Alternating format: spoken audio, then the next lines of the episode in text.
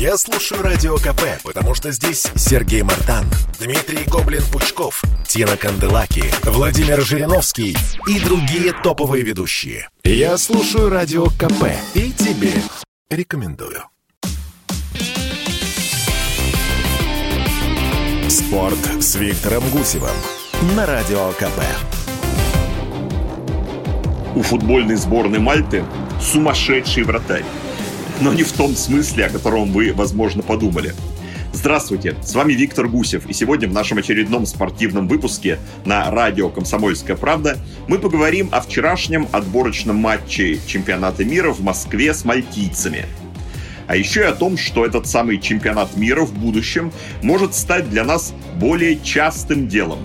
Аж в два раза более частым. Итак, вратарь. Думал ли я, что буду так подробно говорить о голкипере сборной Мальты? Но это просто было очень забавно вчера. Видимо, считая себя как минимум Нойером, а свою команду Баварии, он раз за разом пытался делать что-то такое, что грозило неминуемым голом в его ворота. Беспечно играл мячом в собственной штрафной и просто пренебрегал примитивным выносом его подальше – Смолов и забил ему в самом начале в результате дикой несогласованности человека по фамилии Банелла со своими защитниками. Но голкипер продолжал свою странную игру. Под весьма неплохим прессингом наших футболистов, который становится фирменным при Карпине, это казалось самоубийством. Я, естественно, не переживая за наших гостей, тем не менее, просто внутренне кричал их вратарю из своей РФСовской телестудии на трибуне Спартаковского стадиона. «Да выноси подальше!» Тем более, что там впереди, при серьезной разряженности нашей обороны, а у нас было всего три чистых защитника, а мальтийцы неплохо цеплялись за мяч. Но голкипер продолжал дуть в свою дудку – продолжал испытывать нервы мальтийских болельщиков, и курьезные моменты у ворот гостей возникали один за другим. Но, друзья, увы, именно курьезные, а не спровоцированные нами. Точнее, если и спровоцированные, то тем самым нашим прессингом, но не какими-то комбинационными действиями в середине поля или ближе к чужой штрафной.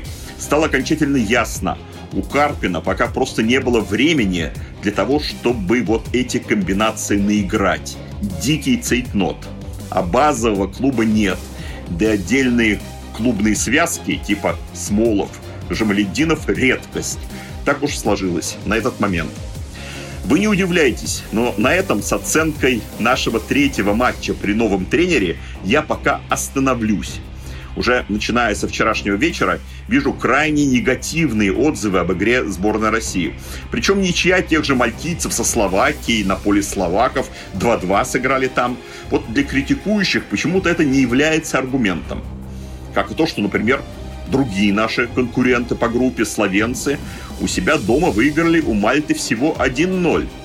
Смотрите, люди, похоже, вот так подходят к этой ситуации – а при чем здесь вся эта Восточная Европа? Мы же как Италия или Англия должны разрывать подобных соперников. 5-0, 6-0. Подожду. Наберу побольше вот такого хейта и отвечу в нашем пятничном выпуске. Тем временем на фоне отборочных матчей пошли разговоры об изменении формата чемпионата мира. Предлагают проводить финальные турниры не раз в 4 года, а раз в 2. Чистая прибыль от такого турнира составляет для FIFA почти 2 миллиарда долларов. И руководители предлагают, так давайте играть чаще за такие-то деньги. Кстати, сразу скажу, кого конкретно я имею в виду под этим словом руководители.